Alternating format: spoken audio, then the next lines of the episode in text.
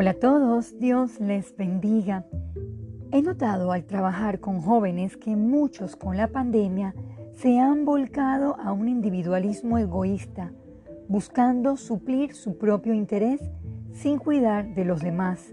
El tema de hoy es una necesidad fundamental, la unidad. Un componente importante en la vida de fe es ayudar a otros. Dios nos llama a la unidad.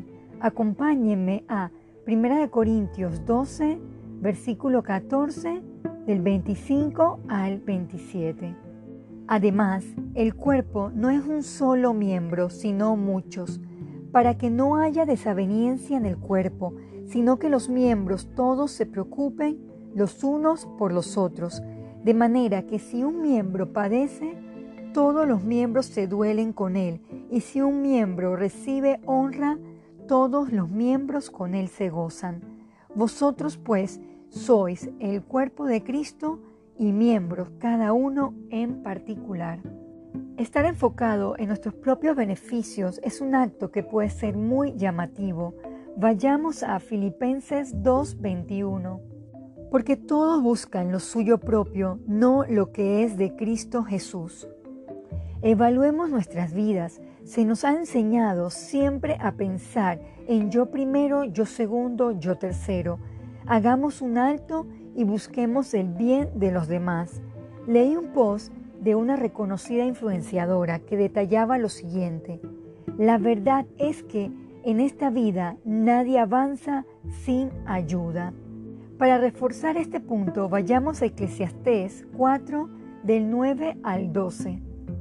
Mejores son dos que uno, porque tienen mejor paga de su trabajo, porque si cayeren, el uno levantará a su compañero, pero hay del solo, que cuando cayere, no habrá segundo que lo levante. También si dos durmieren juntos, se calentarán mutuamente, mas ¿cómo se calentará uno solo? Y si alguno prevaleciere contra uno, dos le resistirán, y cordón de tres dobleces no se rompe pronto.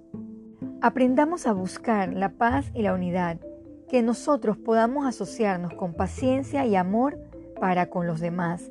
No seremos iguales, pero Dios desea la edificación mutua y el crecimiento.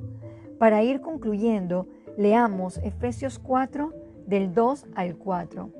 Con toda humildad y macedumbre, soportándoos con paciencia los unos a los otros en amor, solícitos en guardar la unidad del Espíritu, en el vínculo de la paz, un cuerpo y un espíritu, como fuiste también llamados en una misma esperanza de vuestra vocación. Dios siempre nos va a hacer un llamado a la unidad a la edificación, al crecimiento y ayuda mutua. ¿Cómo vivimos? ¿Bajo pensamientos egoístas o buscando guardar la unidad de la paz? Oremos. Padre nuestro, ayúdenos a seguir lo bueno. Muéstrenos si hemos actuado en un individualismo egoísta, buscando únicamente nuestro interés.